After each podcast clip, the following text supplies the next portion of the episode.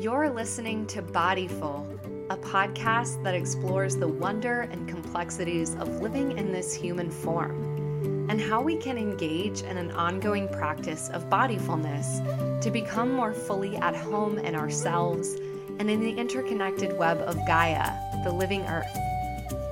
I'm your host, Valerie Martin, and I'm the founder of the Gaia Center for Embodied Healing, where we support folks in their growth and healing work with somatic psychotherapy and embodiment practices.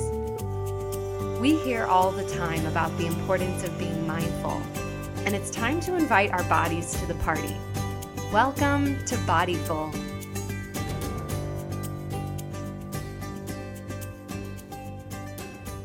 Well, hello there. Welcome to this episode of Bodyful. You will probably notice already hearing some ambient noise on the recording. Um, on some of the podcasts that I have hosted before Bodyful, I would often record intros outside, and I may have recorded an intro for this one outside, I can't remember, but also I would re- sometimes record solo episodes outside, and I just decided that I wanted to record a little solo episode for y'all, and the the water sounds are a little extra right now because we just had a heavy rain. So the ditch that is normally either dry or just a light trickle on my street is like a straight up stream right now, uh, which is really lovely. Um, you'll also notice I sometimes get a little winded. My street is a slight hill, and we may get the occasional car, dog, um, hopefully some good little bird songs that are happening now. So um, yeah, uh, part of why I love doing some of these outdoor recordings is to really kind of contrast the super polished, professionalized, sterilized version of the podcasting world with just real life and me being in a space where I am most connected with the earth, with myself, with my body, while I'm coming to you with these messages. Uh, I feel like there's a lot of power in that. So, so hopefully it's worth the uh, winded voice occasionally and, and the occasional car. So, um, but I decided that for the first solo episode of Bodyful, I wanted to just give a little bit of a primer on the autonomic nervous system and how we can work directly with the nervous system to regulate our bodies um, and our minds and help ourselves kind of come back into a grounded, uh, embodied state when we, when things come up and we shift out of that state, which is a lot of the time. And for people who are carrying trauma, um, or, you know, a number of other kinds of mental health things, physical health things, there's all kinds of, of just triggers and even just living daily with some of these things that can come up and sort of Uh, take us off of our center. So understanding how we can use the body to help ourselves um, is so effective, because a lot of times we we can't just get there in our minds.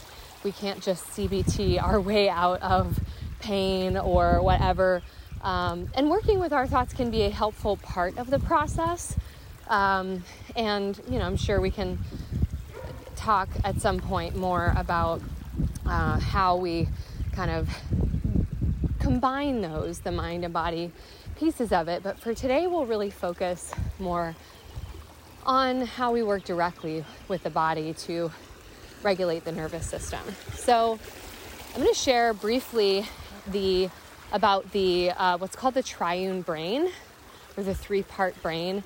I can't recall the name of the person who originally developed that concept. It was a long time ago, but uh, Doctor Dan Siegel popularized a way of uh, showing or teaching about the triune brain that has become very popular and I find very useful.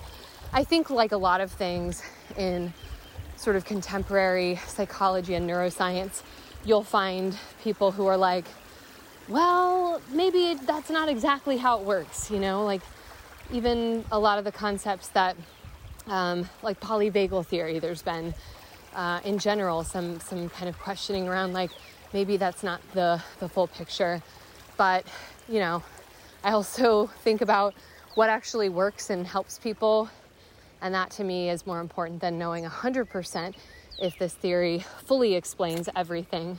Um, so the triune brain, and I'm going to hold up my hand. I know you can't see it. So you can hold up your uh, one of your hands if you're able to, if you're in a place where you can do that, not driving. And then curl your thumb kind of into your palm and then wrap your four fingers around your thumb. And if you look at kind of your wrist area into the base of your palm, this is what we would call the reptilian brain, or kind of the, the oldest part of the brain and or brainstem area. And this is the part of the brain that's responsible for a lot of the involuntary functions, blinking, breathing, heart beating, all of that good stuff, um, survival instincts, and some of that fight, flight, freeze, um, involuntary response. And then if you kind of peek into your thumb in there, your thumb represents the mammalian brain, the next oldest part of the brain, which is kind of where the, the limbic system, the amygdala are located. It has to do with our, our social bonds, our relationships, um, hence kind of mammals coming into packs together, as well as our emotions. And again, some of that kind of fight, flight response definitely shows up here, because it's not until later when, if you put your fingers back over your thumb, the uh, cortex developed. And if you look at kind of the, the front part of your fingers there, that kind of flat line that's uh, created across your knuckles, Um, that is your prefrontal cortex, and that is where we do our executive functioning, our kind of rational, logical thinking, our ability to kind of pause and assess a situation, to check the facts. All of that is happening in the prefrontal cortex. So if you imagine being in a situation where uh, something is triggering or something activates you, whether it's truly a threat or even just a perceived threat. So a lot of social things, um, you know, and, and living in times where many of us are not frequently in uh, situations where we may be facing a true physical life or death kind of threat. Uh, our nervous systems don't always distinguish very well, especially if we are kind of hypervigilant based in past traumatic experiences. Um, sometimes our smoke detectors are calibrated a little sensitively, um, but even when that's not the case, just the average person, a social threat is often going to be just perceived as a threat. And so uh, we get activated, and then sometimes if we go way outside what's kind of referred to as our window of tolerance, so if your window of tolerance is kind of when you're sort of in that grounded state, you're able to engage and and Um, you're pretty well regulated.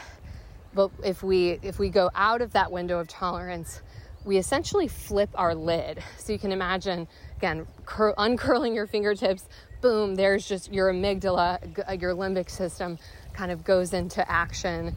And that's, you know, when we reflect on a situation after the fact and we're like, oh my God, I can't believe I said that. I can't believe I did that. Um, those are the times where we have kind of flipped our lid in that moment. So we weren't thinking with our wise, grounded part of our brain. Um, that part was offline. So a lot of the work that we do in kind of somatic and embodied um, psychotherapy is helping folks to learn more self-regulation skills. Yes, how to cope more effectively with our thoughts, but also our emotions and our physical sensations that are, we more have to kind of deal with directly in the body. Um, that can help us to better integrate, so we're less likely to flip our lid. We kind of expand our window of tolerance more. And also that when, if we do, that we can kind of ground sooner. So, um, so that's kind of a, an intro to the triune brain. And I hope that resonates. I think that for a lot of people, when they hear that the first time, it can feel really validating, because it's like, oh, okay. So there's a reason why I was not thinking super clearly or able to, you know, call on my wisest self in that moment. Uh, or I wasn't acting in a way that I'm proud of. It's not about rationalizing our behavior and just being like, whatever, I can't be held responsible, I flipped my lid. But understanding um, why we do the things that we do, even when we get very frustrated or confused by them, there's usually a pretty good explanation.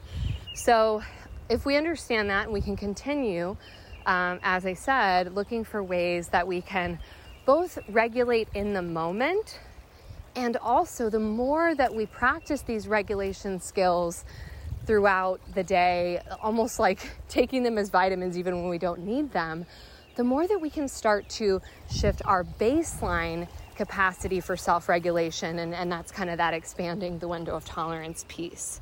So I'm just going to share a few ways. I mean, this entire podcast is kind of dedicated to this in some ways, so in our different interviews with experts of different kinds and people who are um, have different lived experiences, uh, we'll always be kind of talking about what are the strategies that they find really useful personally or professionally.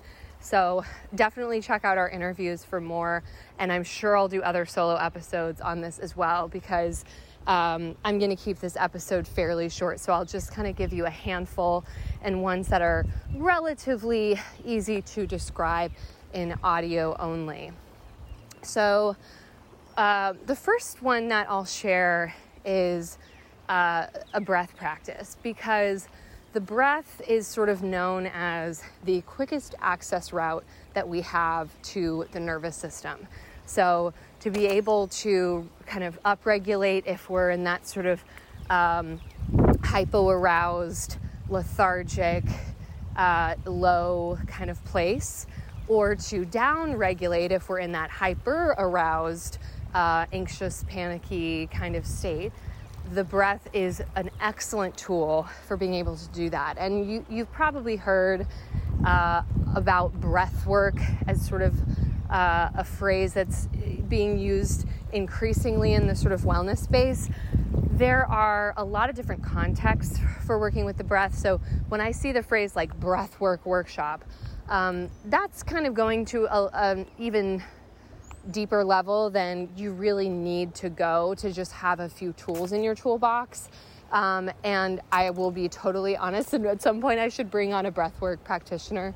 Um, in fact, I'm trying to remember one of our upcoming interviews, uh, maybe someone who also does breathwork. So T B D on that.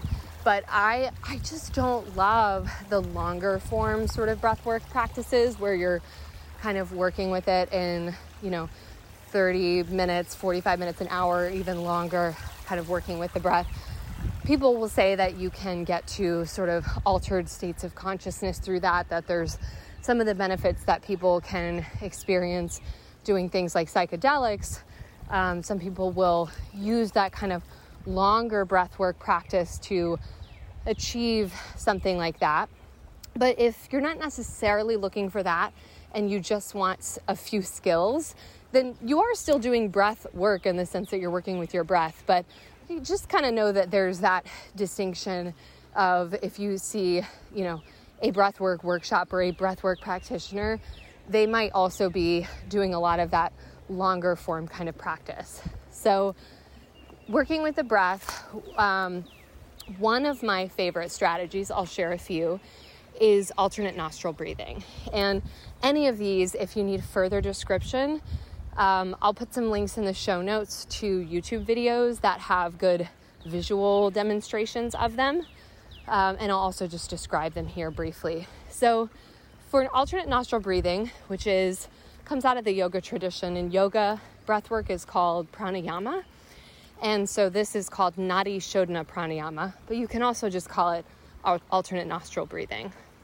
So I like to take my right hand and put your peace sign fingers on sort of your, your third eye, or the spot between your eyebrows.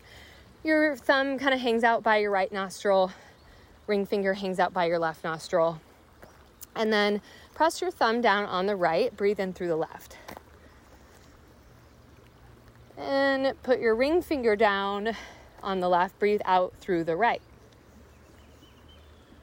In through the right. Switch and exhale. In through the left. Switch and breathe out. Inhale. Switch sides, exhale. And you can just keep that going for a few more cycles of breath.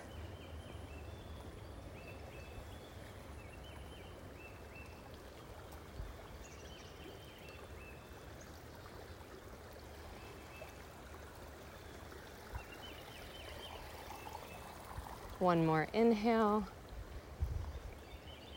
and exhale. And just drop the hand, let your breath return to normal. Just notice how that practice landed for you.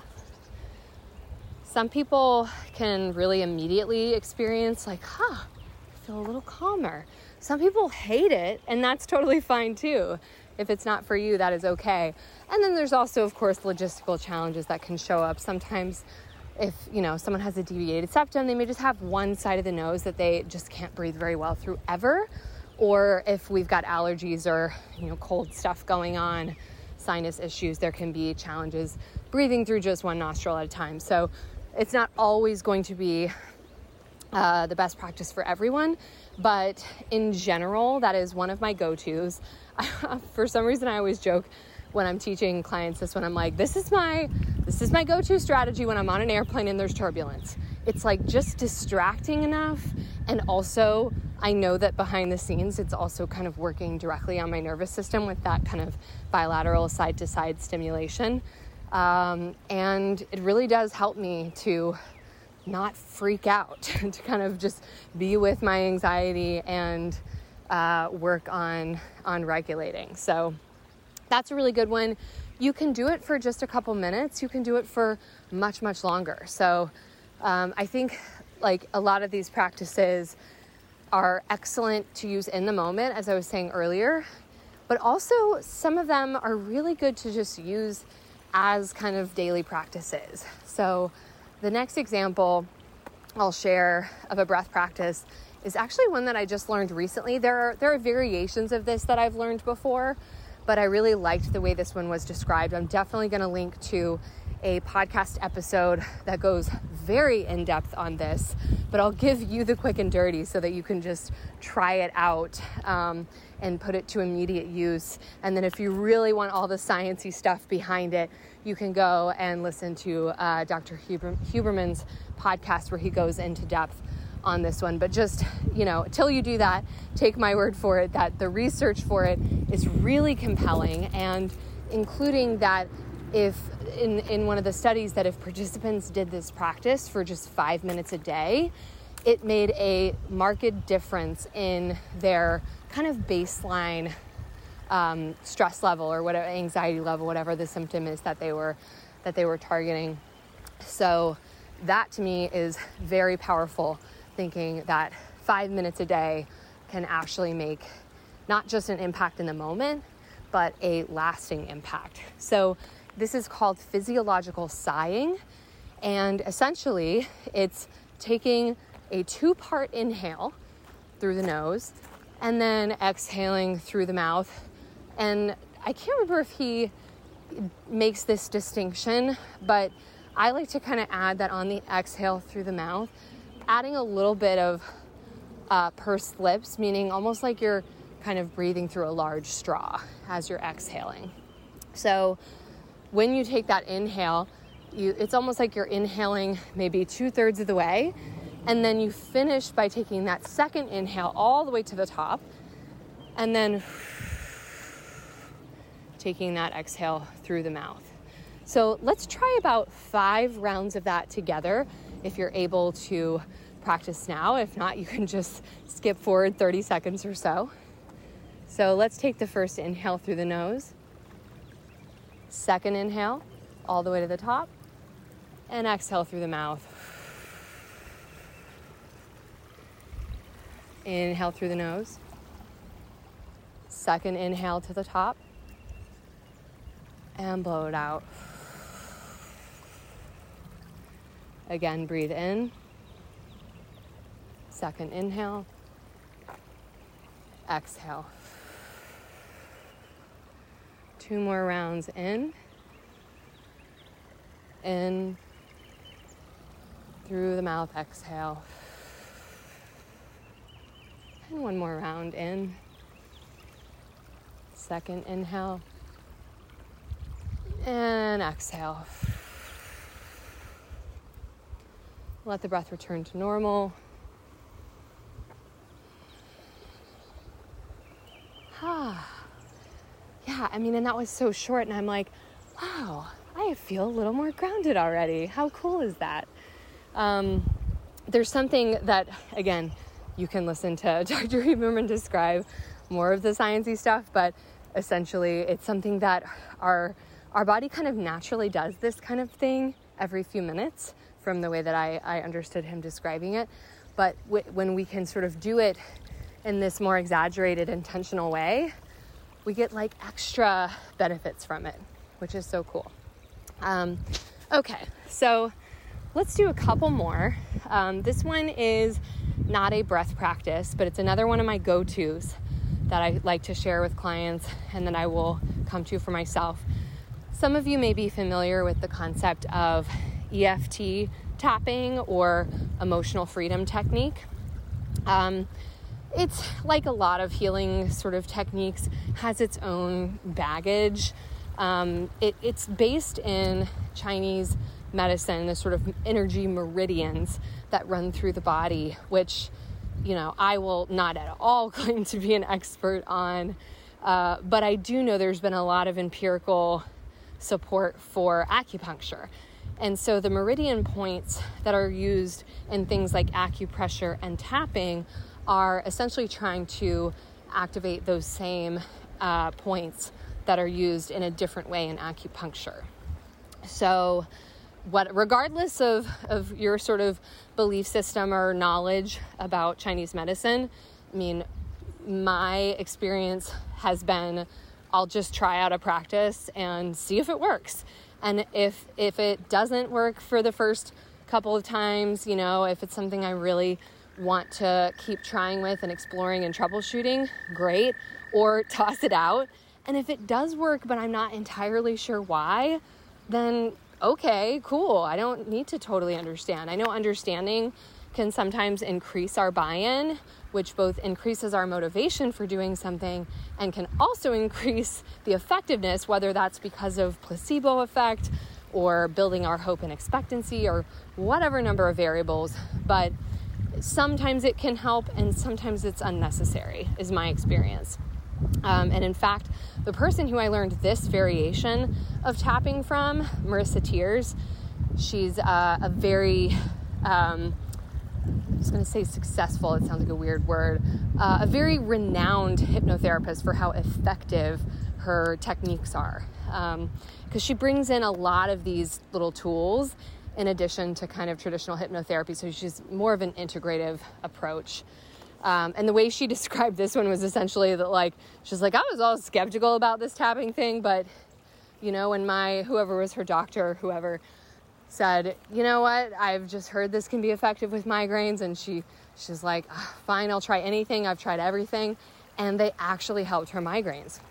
And of course, what's wild about strategies like this, um, that when we're working with the nervous system directly, they can be sort of like cross-diagnostically effective, right? It's like, oh, it can be helpful for anxiety, for depression, for urges, for cravings, for like so many things, which I know can sound a little bit like Uh, a snake oil sales pitch. But if you think about it, why it's trans diagnostically effective is because we're working directly with the nervous system, then we're changing sort of like what's underneath all of that other presenting surface level stuff. So again, if it works, great. If it doesn't, either toss it out or keep experimenting with it. But I really like this version that I first learned from Marissa, or sorry, I always mess it up. Yeah, Melissa. Now I'm going to have to look that up. I'll put it in the show notes. I think it's Melissa Peers. Okay, I digress. I like this version that I learned from her. And um, Faster E F T, as opposed to traditional where there's like, I think about nine points, there's a YouTube video for everything under the sun you can find on E F T tapping that will, most of them will use all of those nine or so points. And there's kind of more of a structured script that you can use with that. I also like the Tapping Solution app, though I will say part of the baggage I was referencing in the beginning is that that's created by this like brother and sister duo. Um, and while I think a lot of the, the things they've created are really effective and, and great, um, it is, there's a weight loss component of their uh, books and that app that I just pretend is not there. Um, because I don't love that. So I always give that kind of warning that I just advise staying away from that. Um, it's not that I don't advocate for mindful awareness and regulation around our relationship with food, but I just don't love the weight loss terminology um, or encouraging that. So that caveat aside, you can find all kinds of stuff out there, including that app, of kind of using the full tapping protocol. But this version of Faster E F T, there are just four spots. Love the simplicity. You can use either hand or both hands. For right now, I'm going to take my right hand, and I also just tend to use my kind of peace sign fingers for this, but it doesn't really matter just as long as you have at least one finger that you're using to tap. Um, first point is kind of the inside edge of your eyebrow.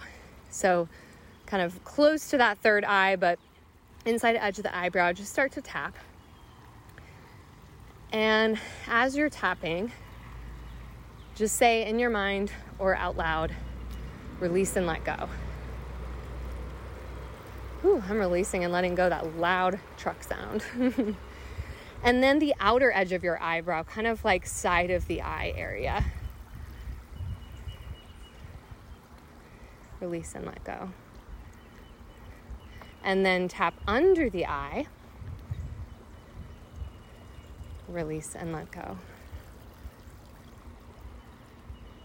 And then take your open palm, tap kind of the top of your heart center.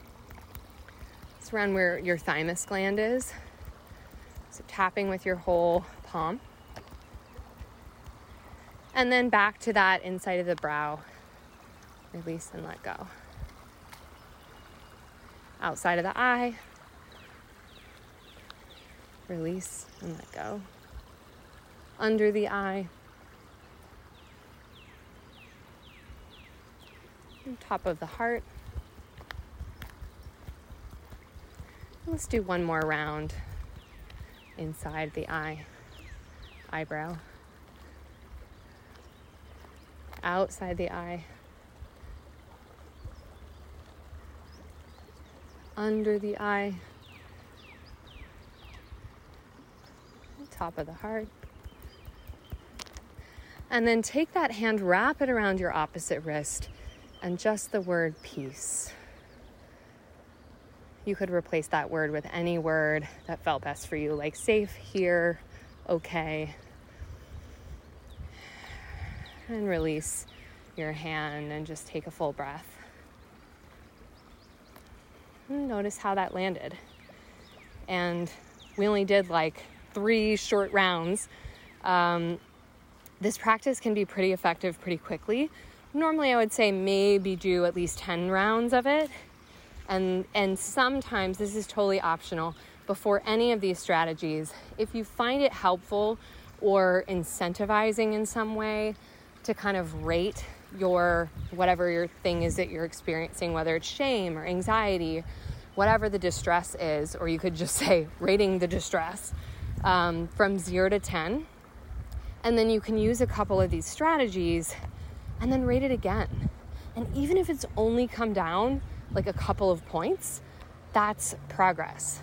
You made movement. You can feel effective in that. You can feel skillful in that. It might be motivating to do another skill or two. And I say that with the caveat that often if we try to sort of create a paradigm, or we have a paradigm where our goal is to get rid of the distress, that can be counterproductive. Um, so it's, I, I try to be a little playful with it. Like, all right, I'm just going to kind of use some of these skills and see what happens. Like, would I love the distress to decrease?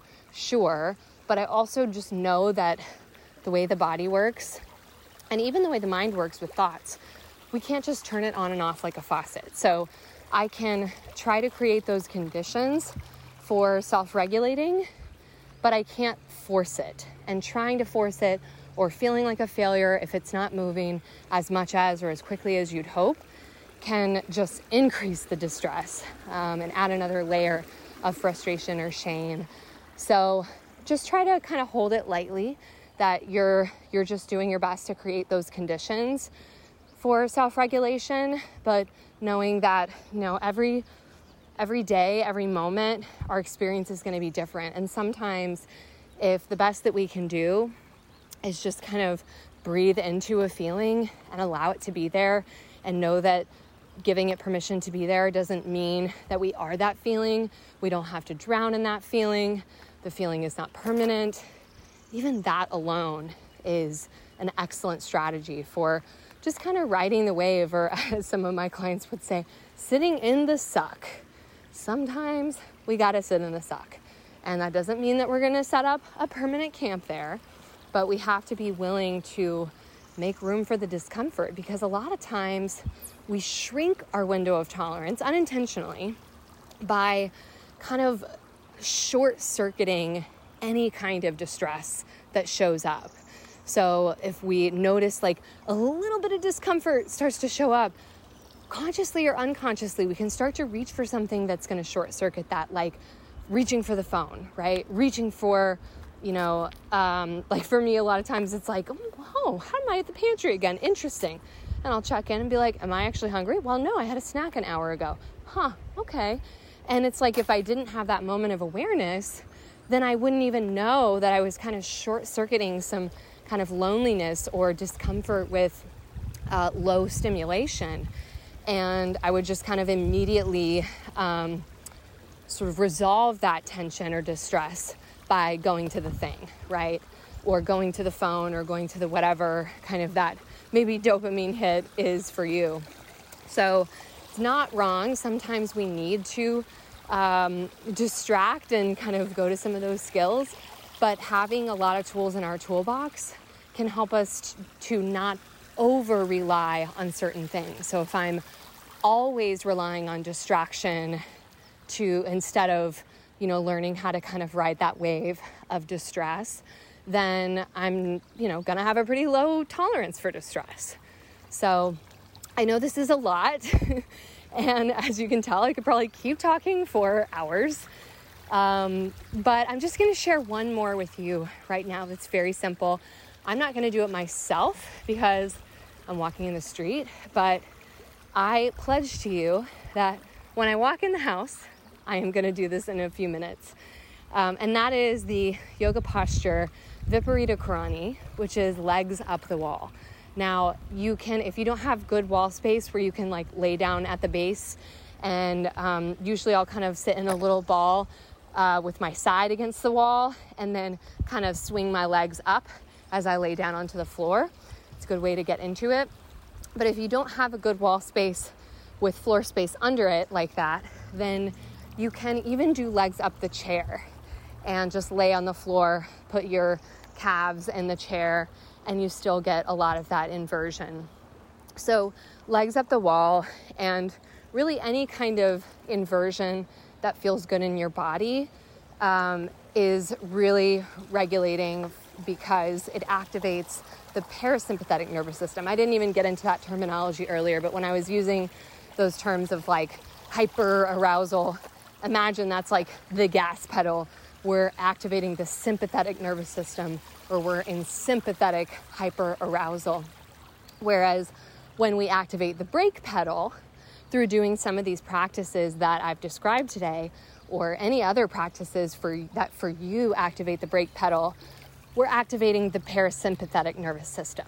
So you don't need to remember that terminology, but you will probably hear it around if you're not already familiar with it. So just throwing uh, more words into your ears.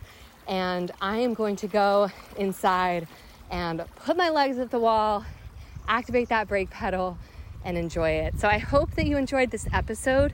If you would like more episodes like this, or have any particular guests or topics that you would like to see on the pod, please reach out to me.